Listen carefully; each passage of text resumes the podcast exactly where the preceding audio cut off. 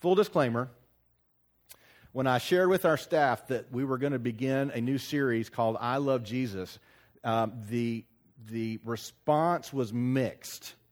So I recognize the title may be a little corny, and that just fits me because I'm a little corny. But what I want to do today and over the next few weeks is I want us to focus on what is the purpose of us coming together. What is the reason for all of this that we do? It is all about love.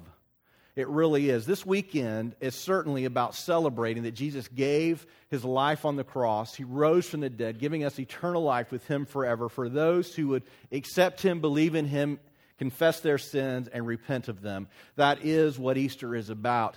But it is more than just a transaction to get us into heaven. What we want to talk about is the reality that everything you read in Scripture, everything that this weekend is about, and every weekend and every minute of every moment of every day that has ever or will ever exist is about the reality that God loved us. God loved us.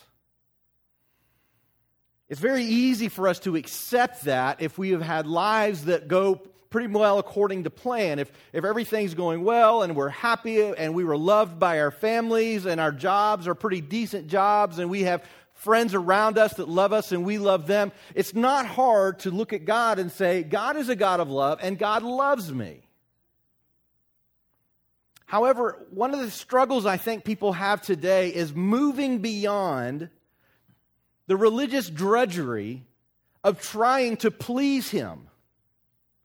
And so we've got all kinds of these things that we do every day that we try to please God, whether that be, well, did I pray enough today? Did I read enough of the Bible today? Did I go to church this week? You know, did I give some money in the offering? Have I pleased God today because he loves me and I want to be sure that he knows that I believe in him and when I die, I want to go to heaven with him.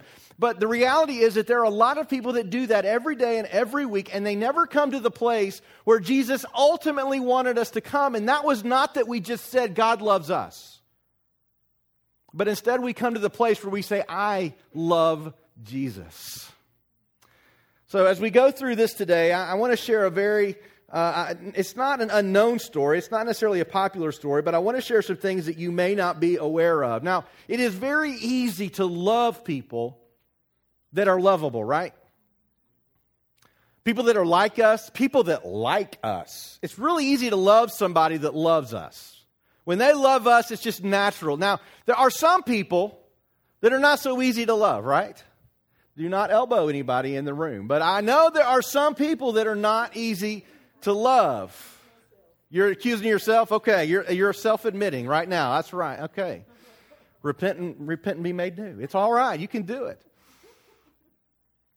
There are some people that it's just hard to love. Now, if you ask Deidre, Deidre will tell you, there are sometimes I am really lovable.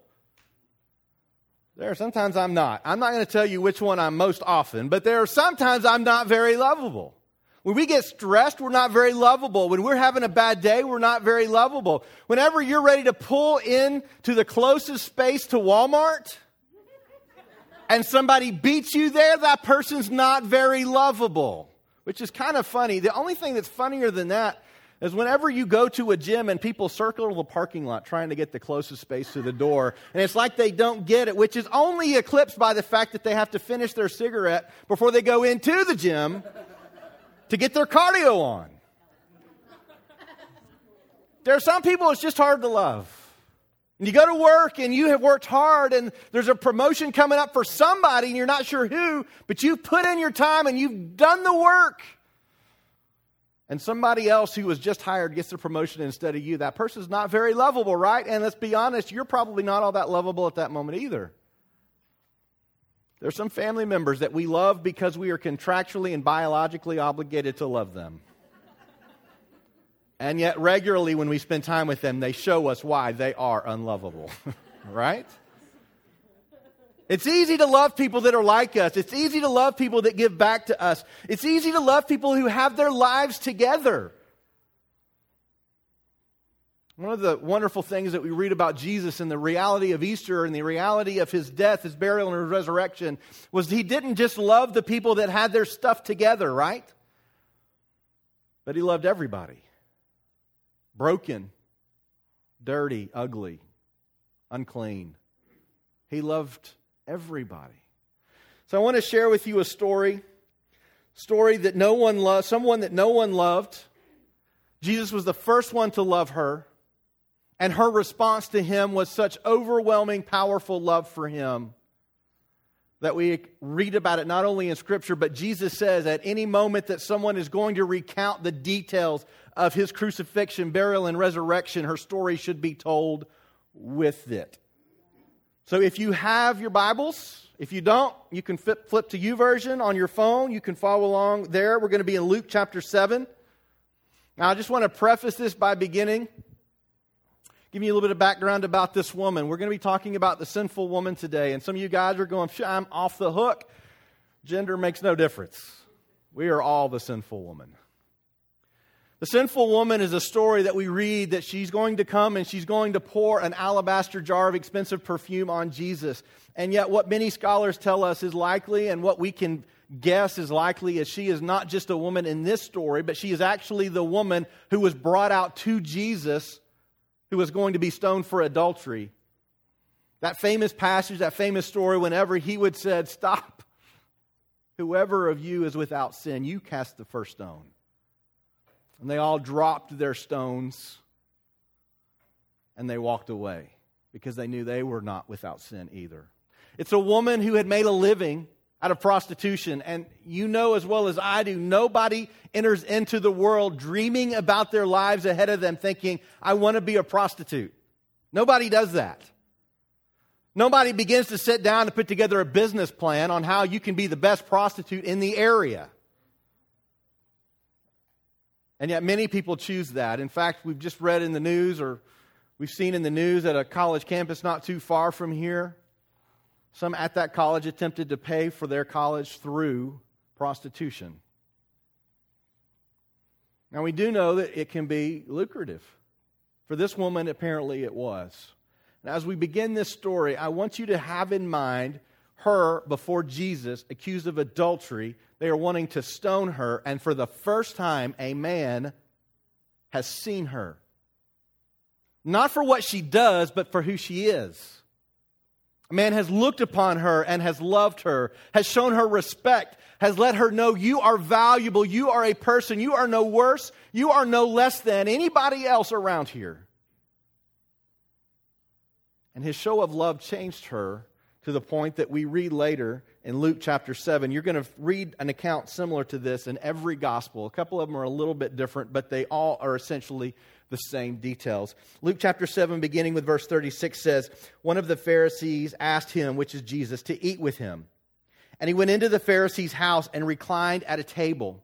And behold, a woman of the city who was a sinner, when she learned that he was reclining at the table in the Pharisee's house, brought an alabaster flask of ointment. And standing behind him at his feet, weeping, she began to wet his feet with her tears and wiped them with the hair of her head and kissed his feet and anointed him with the ointment. Now when the Pharisee who had invited him saw this, he said to himself, if this man were a prophet, he would have known who and what sort of woman this is who is touching him, for she is a sinner. Now you've probably heard this story before. And you've probably heard the story of her love for Jesus, and she poured out this alabaster jar of perfume.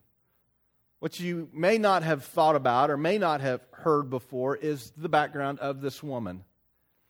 Now, perfume was expensive, and what we'll read later is that this perfume was valued at about 300 denarii. Now, a denarii was about a day's wage, so this jar of perfume was about a year's worth of salary.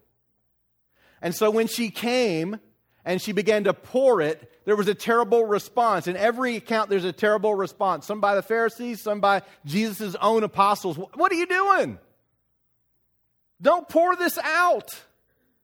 If you had something worth a year's wages and it was consumable, then you would have to think about, what am I going to, can I sell it? Can I give it to the poor if I want to do something that's honoring of my relationship with God? What should I do with this? I mean, I can pay off debt. I can do all kinds of incredible things with this. And for her, she broke it and she poured it. Now, it is an incredible moment of worship, and it is everything that you've probably heard about this story before. However, what you may not have ever considered is, why would she have had this jar? A woman who was a sinner in the community, a woman that if Jesus had been a prophet, he would have known what kind of woman she was, which, newsflash, he did. But this particular perfume was one that was often held by prostitutes. So that when you were walking through the market, if you had this perfume, it would allow possible customers to recognize somebody's working today. And so as she comes and she weeps at the feet of the teacher who showed her love, who demonstrated to her, you have value. It doesn't matter what you do, what your past is. It doesn't matter how much sin is in your life. I love you and I see you.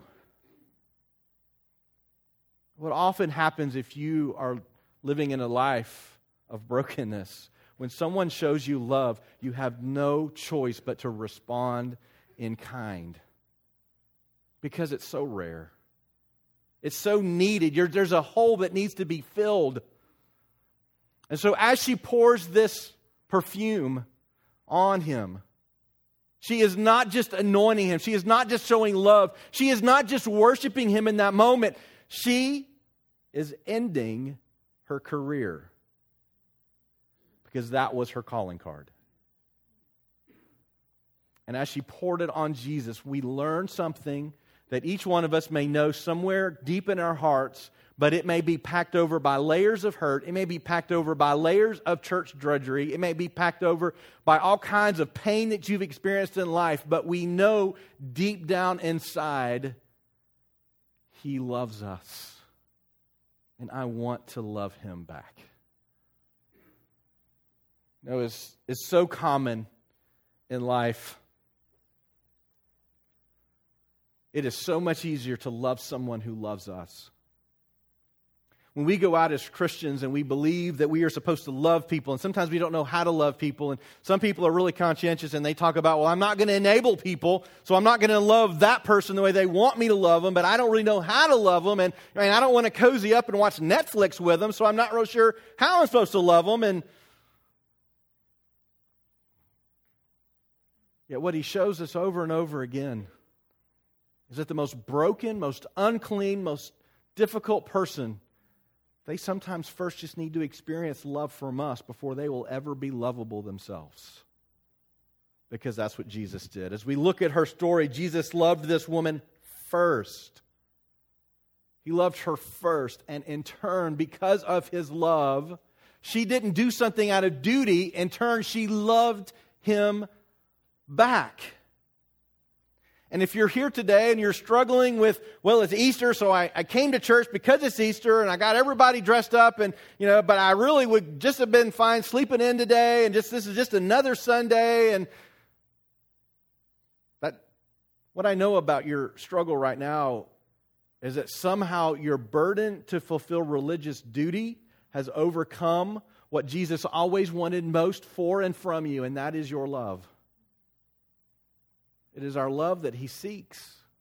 At Easter, it is a story of love. It is not a story of an acquisition of a people out of hell. It is a story of a God who said, I love you. I will come for you. I will give you everything I can. And his desire was that we would love him back. See, she understood the value of his love. She understood it because she understood how broken she was. She knew how much she hurt. What has to be at the core of every person that knows Christ is a sense of brokenness. I don't like brokenness. I like to feel good and confident and strong. I do not like to feel broken, weak, and out of control. Anybody else? I do know a few people who do like to feel weak, broken, and out of control. I mean, they just kind of enjoy it and want everybody to know how weak, broken, and out of control they are. But most people struggle with that. And it's truly an experience like she had with Jesus that shines a light on who we are and what we have become, that we really want to reach out to him. One of the misconceptions about Jesus and about knowing him and about having a relationship with him is that somehow you have to get everything together before you can know Christ. But the truth is, you do not have to be pure to be loved by Jesus. You do not have to be pure to be loved by Jesus. You have a history of abuse in your past. You have a history of addiction in your past. You have a history of lust or some kind of sexual sin in your past or your present. You have something going on that you're ashamed of and you don't want anybody to know.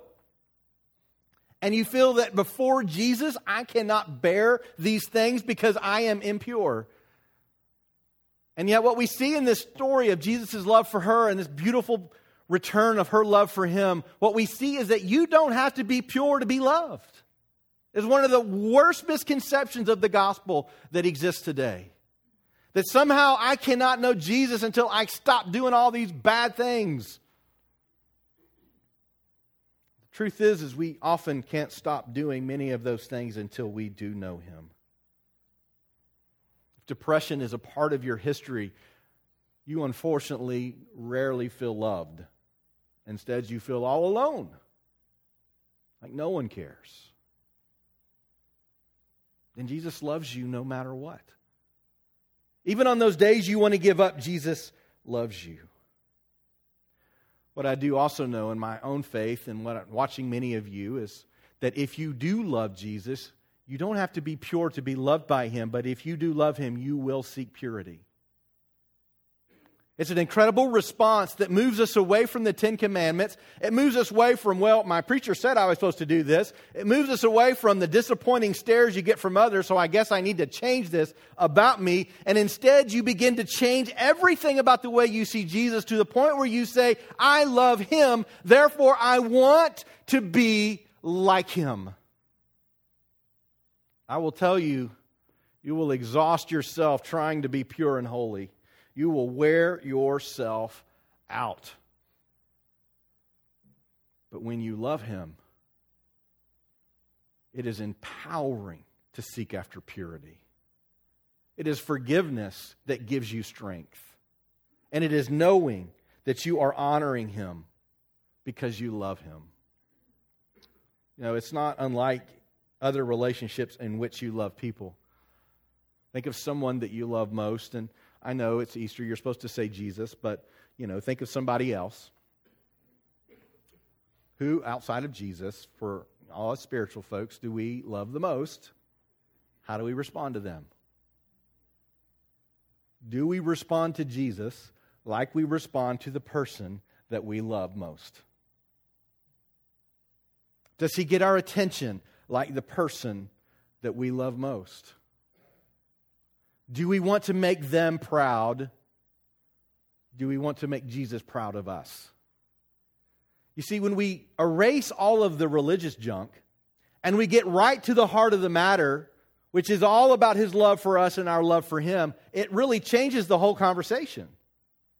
It takes away all that need to be perfect, all that desire to do everything I'm supposed to do in order to please him, and it replaces it with, what do I get? I get to do this with Jesus. This music that we sung this morning, oh my gosh, if we could do that every day, all day, how incredible that would be. That's what heaven's going to be like, I think, in one way. We're free. Gosh, I don't know if you could sit there and listen to that and not sing along or not feel something within you well up. You need to go get another cup of coffee or something. I don't know what you need. Many in the church, unfortunately, feel incredibly empty in their faith because they're trying to perform their religious duty to please him. It's a very different distinction.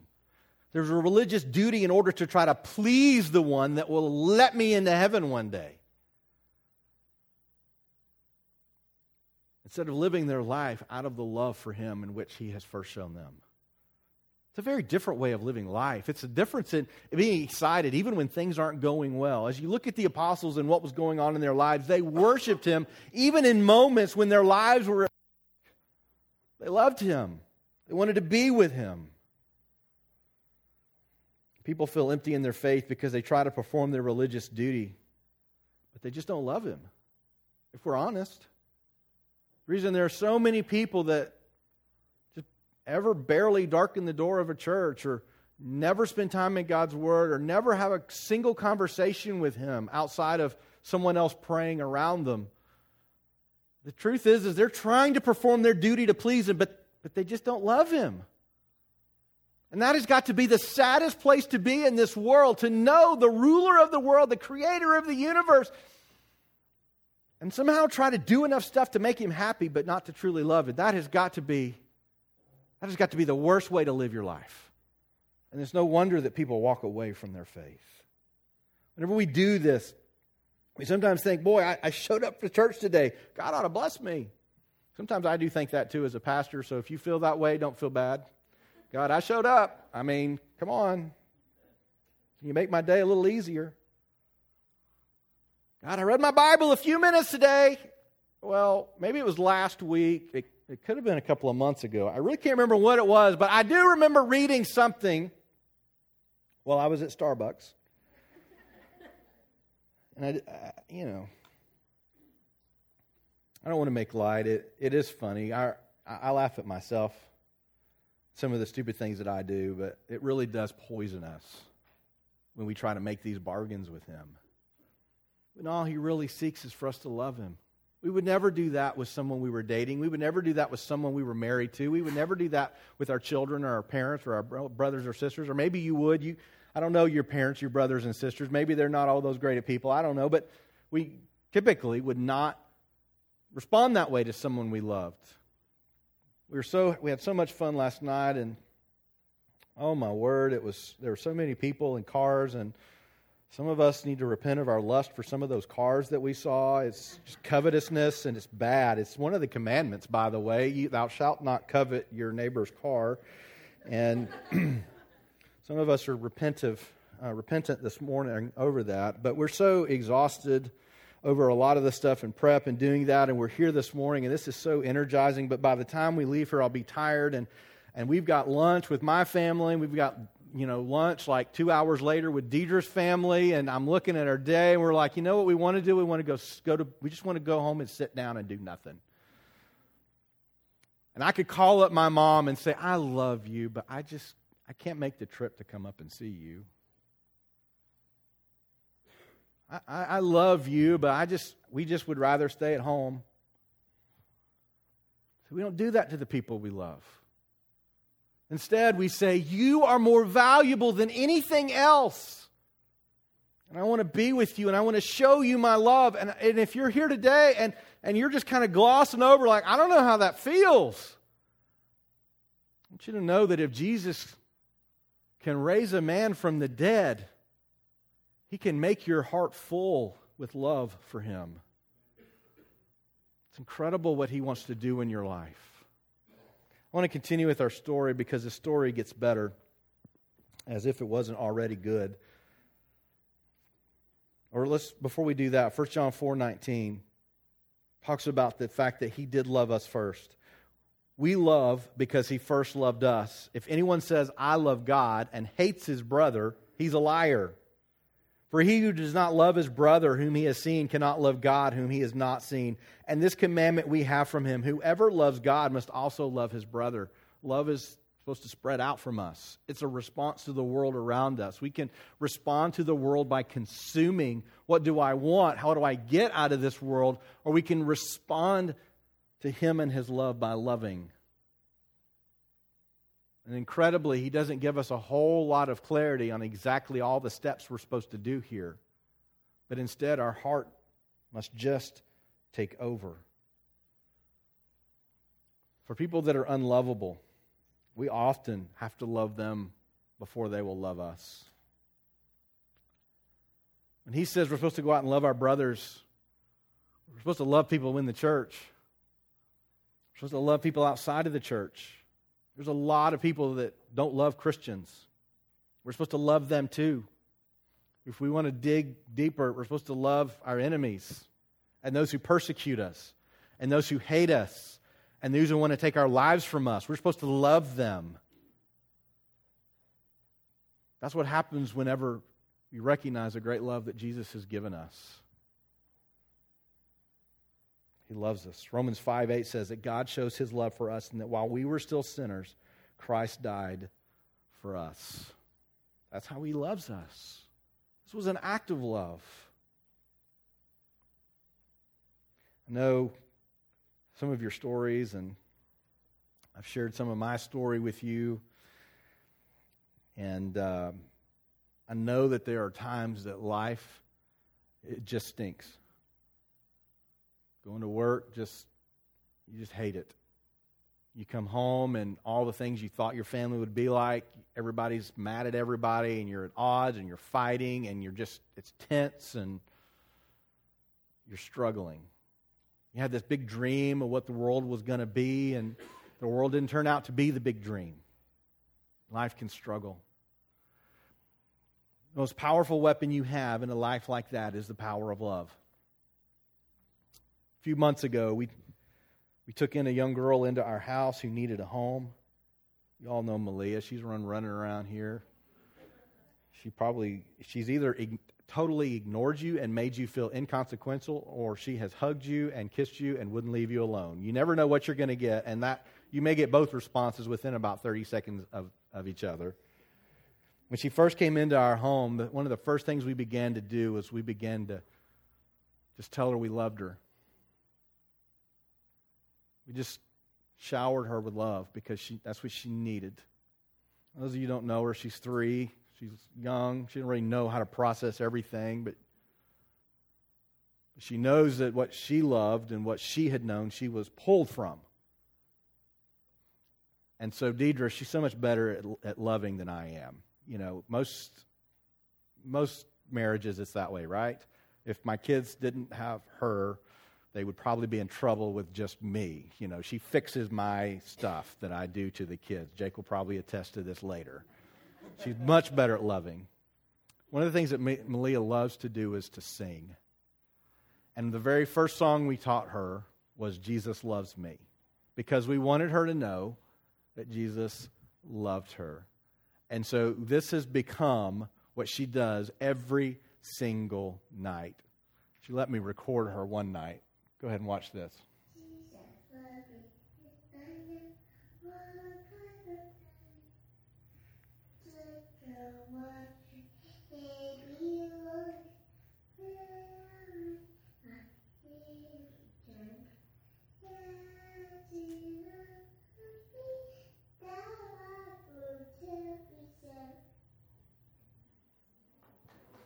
Yeah.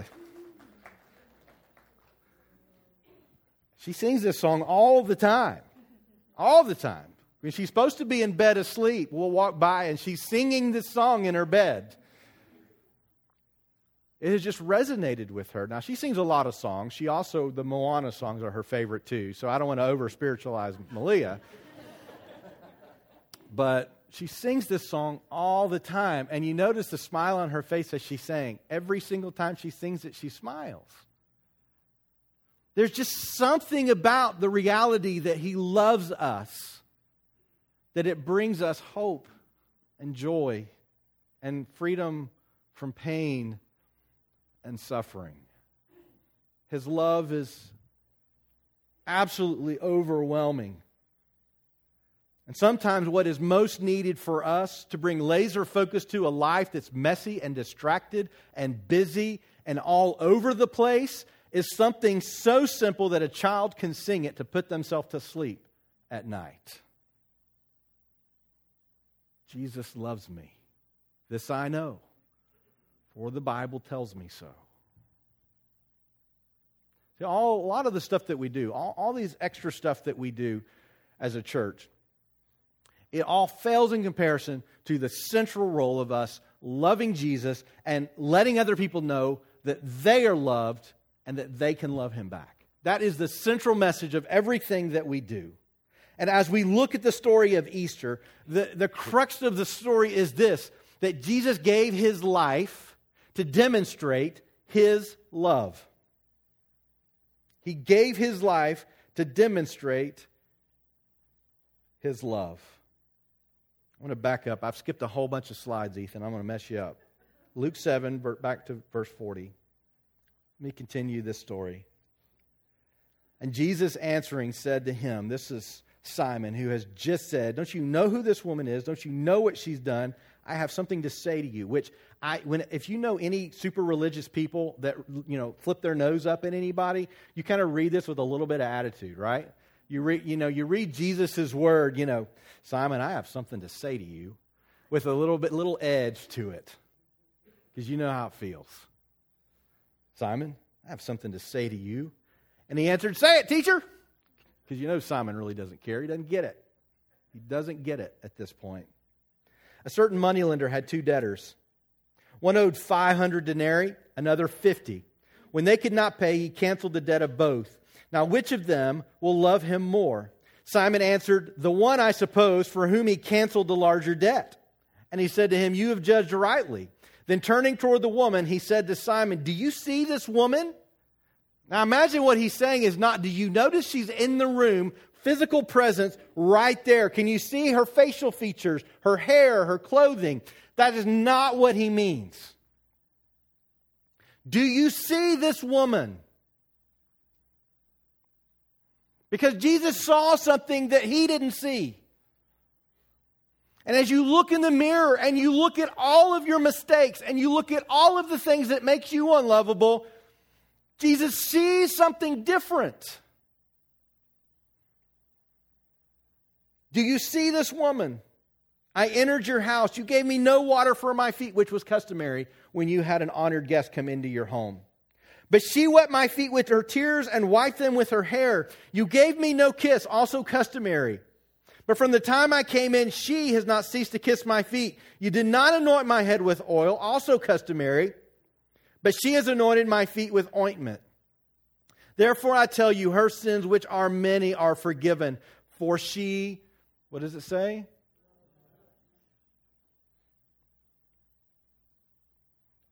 If that doesn't shake up your understanding of the gospel, then nothing else will. She loved much. It's incredible how pervasive the concept of love is throughout Scripture. Verse 47 says, therefore I tell you, her sins which are many are forgiven, for she loved much.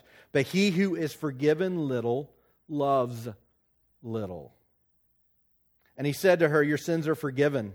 Then those who were at the table with him began to say among themselves, who is this? Who even forgives sins? And he said to the woman, your faith has saved you. Go in peace. When I read this, there's a little piece of me that kind of withers and whimpers. For those who recognize how much they have been loved, they love much. For those who do not recognize how much they have been loved, they love little. This is one of the reasons that you have some people that their entire life gets wrapped around their faith in Christ, and you have others that say, oh yeah, I believe in Jesus, and I want him to forgive me for my sins, and I want to go to heaven, but I don't want to wrap my whole life around him. The difference is the person that knows how broken they are and how much God has forgiven in them, and the person who really doesn't think there's that much to forgive. That's what Jesus is trying to show Simon. She loved much because she knows how great a gift he was to her. She loved him much because she knew that he was the only man in that town that would have shown her any love outside of what they wanted selfishly just for themselves.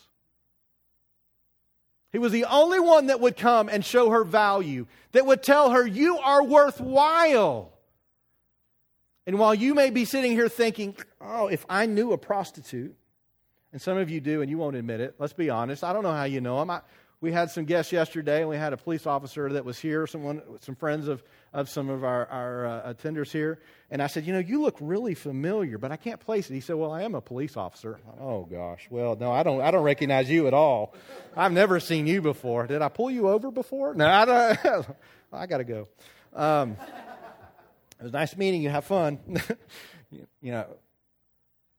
Some of you were thinking, I don't know a prostitute. I would totally do that if I knew a prostitute. Some of you were thinking, I'm going to go find me a prostitute. Don't do that, and do not say, my pastor told me to go meet a prostitute. Do not say that, and our rumors get started. However, you know somebody that needs to be loved.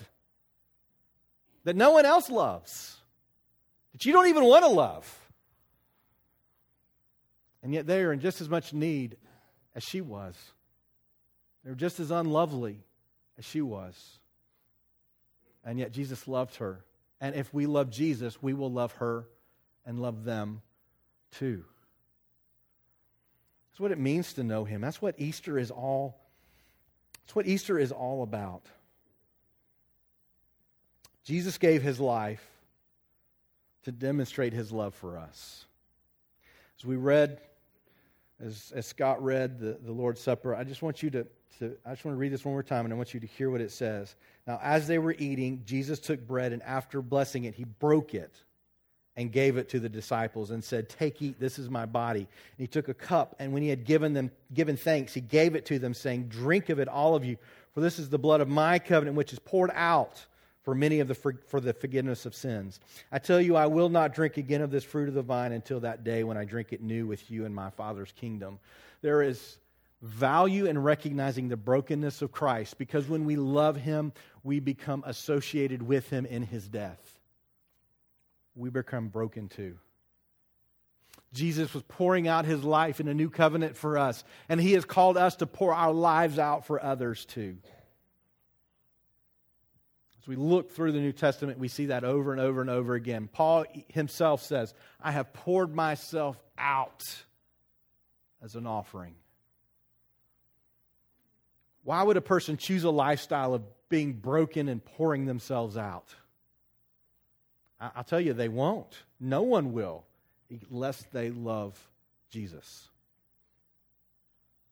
When you see somebody who is repentant, it's easy to go, "You get their stuff together." But the truth is, they probably know Jesus better than we do. We choose to be broken and poured out. I want to leave a few things with you, and I also want to invite you to join us for the rest of this series, because this is, Deidre and I, we sat down last night, we were talking just about Easter and all the busyness, and sometimes it's hard to truly experience the true meaning for the season when you're busy doing so many things. And so we just were talking about the truth of all of this and what it means to us. And when we get tired, how much we have to remember that our service is about loving Jesus. It's not about fulfilling a role. We're just loving him because he's loved us. Some of you came yesterday and you were tired, and poor Donna, she came. Donna's in here. I think she's here somewhere. She came. She'd been in another car show all day. She was wore out. She came and made coffee till late at night last night. She was sitting back there wore out. We've got to remember, when we do these things, we do them because we love, not because we have a role to play. Communion is so crucial. This is what I want to leave you with. I want you to leave here knowing, and if this is your first time with us, then we're so glad you came. We hope it won't be your last. But you are fully loved by Jesus. You don't have to do anything to attain that. You, in your current state, are fully loved by Jesus. For those of you who come to church every Sunday, but you know your heart is dead. You come because that's your duty. I'm trying to please him. I'm trying to make him happy so I'll get into heaven one day. I want you to know you are fully loved right where you are. You will never do enough to please him on your own efforts, because that's not what he was here for. He was here to love you, and that you would love him back. For those of you, and you're in the middle of stuff that you know you need to give up. Your life is a wreck. It is a mess. You know it. You are fully loved right as you are. I encourage you, I invite you to love him back. Jesus gave his life for you, so that no matter what's going on in your life, you can be made right with God, and that you could experience his love. Not just experience it, but you could give it away as well. And if you were here today and you were broken and you're ashamed of how broken you are. And you don't want anybody to know. You've got a good face going right now. They think you've got things together, but you are broken. I want you to know you can be made whole through Jesus. You don't have to pretend. You don't have to act like you've got it all together. That's not why Jesus loves you. Jesus loves Mark because Mark's got it all together. Well, Mark's in big trouble then. I'll tell you that right now. Jesus loves you. He loves you wholly. He loves you fully, and He can make you whole. If you know Jesus and you love Him, then what I'm about to say you already know to be true. But when you love Jesus, you will devote your entire life to knowing Him and following Him. And we do our best not to guilt or shame anybody into anything around here. We sometimes, to a fault, don't do enough for accountability because we don't want to shame or guilt anyone, because this is what we know. Shame and guilt does nothing. It's worthless. It is a tool of the enemy. It is not a tool of Christ. I can shame and guilt you into coming to church. I can tell you your salvation depends on you sitting in that seat. If you never invited anybody to church, then Jesus is not going to invite you into the gates of heaven. Well, that would be a good sermon, wouldn't it? A good outreach Sunday, pack a pew Sunday. If we do it out of guilt, if we do it because we feel guilty, it's worthless. It's worthless. Jesus never makes us feel guilty. Jesus removes guilt. And so I want you to know that Jesus loves you. If you love Him, you will want to spend your entire life knowing Him and following Him. It's what we do. It's kind of like when Deidre and I got married, I didn't say, well, I still want to live with my parents. But, you know, if you want to live with your parents, that's fine. Or get your own spot, that's fine. And I'm really glad we're married. But I don't really want us to live together. You know, I hear there's love at first sight. But if you never ask anybody out on a date, it's unlikely they're going to say they want to marry you. When we love people, we want to spend time with them. When we love Jesus, we want to worship Him. Whenever we've experienced His healing through our brokenness, we want to experience Him more. And so whenever I spend time in God's Word, it's not because I feel like, man, God is going to be mad at me if I don't read the Bible. Nor is it, man, God may make my week go better if I read a few extra verses today. Doesn't happen.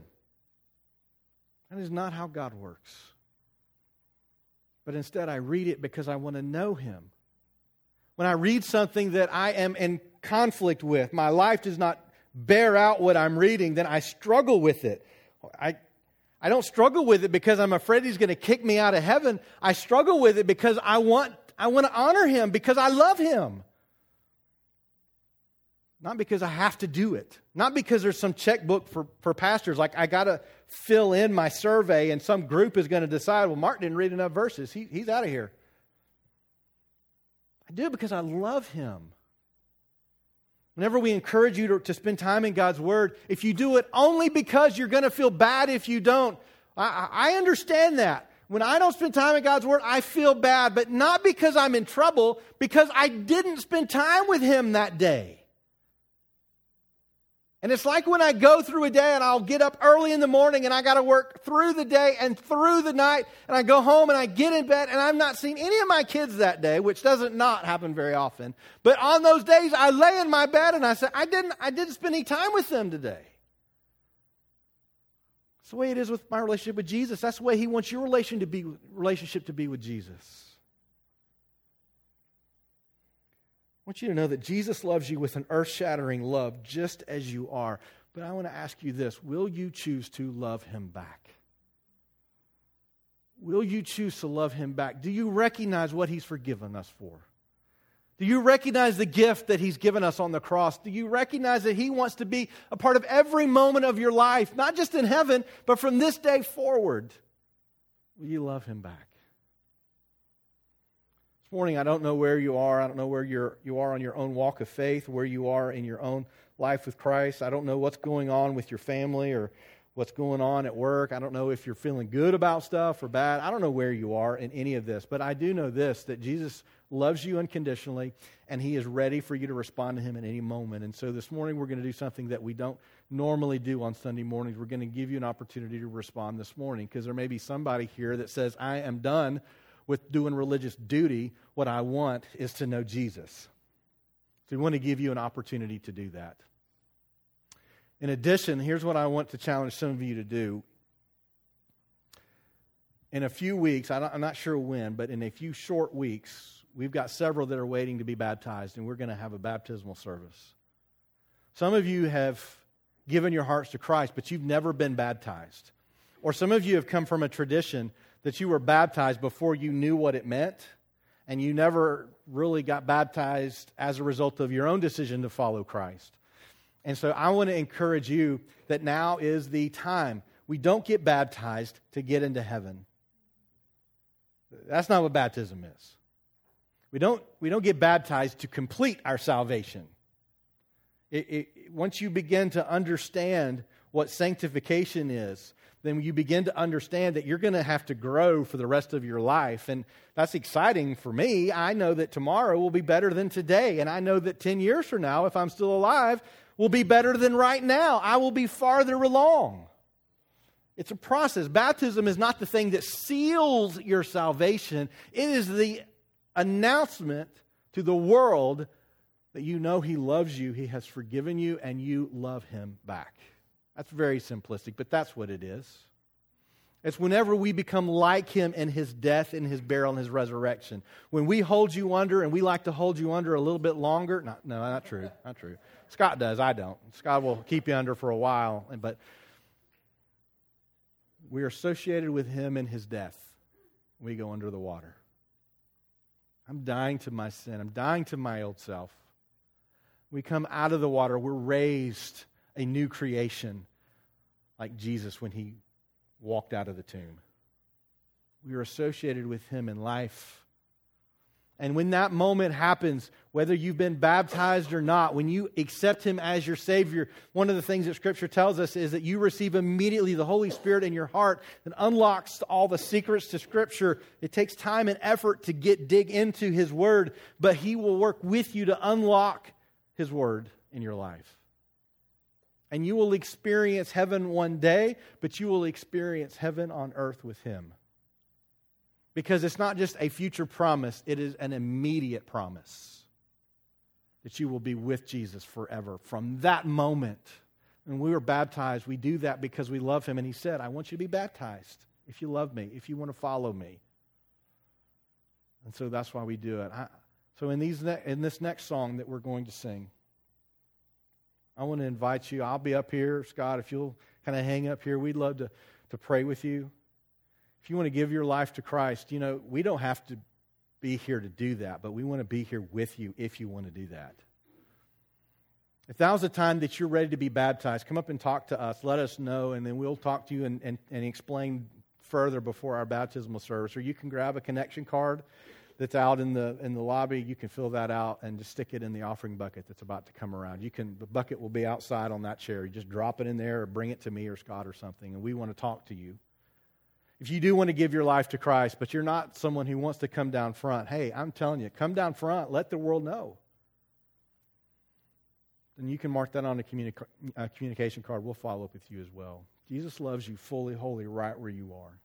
His invitation is, do you love Him back? Would you pray with me, Father?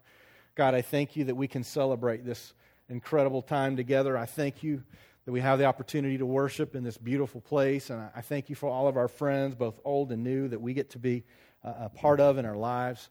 God, I am most thankful that You loved us and that You have shown us that love so immensely and incredibly. Father, I pray for those that are in this room and they have somehow grown up believing that they have to be good enough to be loved by You. And I pray that You would shatter that belief within them so they could know that they are loved wholly and completely right at this moment. Father, I pray for those that are in this room. Their hearts have grown stale. They know You love them. But all the busyness of the world, all the, the difficulties that they struggle with, all the distractions and all the disappointments have clouded their heart, in which it's so difficult to love you through those things. I pray that you would help them to break free from those distractions so that they can fully love you. Pray for those in this room that they are ready to give their heart to Christ. Give them the courage to take that step, to experience what it means to fully know you. Father, I pray as we sing this song that whether we are wholeheartedly sold out to you or whether we're just curious but we know we need a change in our life, Father, we have decided to follow you. For us, there is no turning back. This is the life you have called us to, and we welcome it and walk into it. We thank you that you have issued a call to us. Help us to love you well. In Jesus' name we pray. Amen.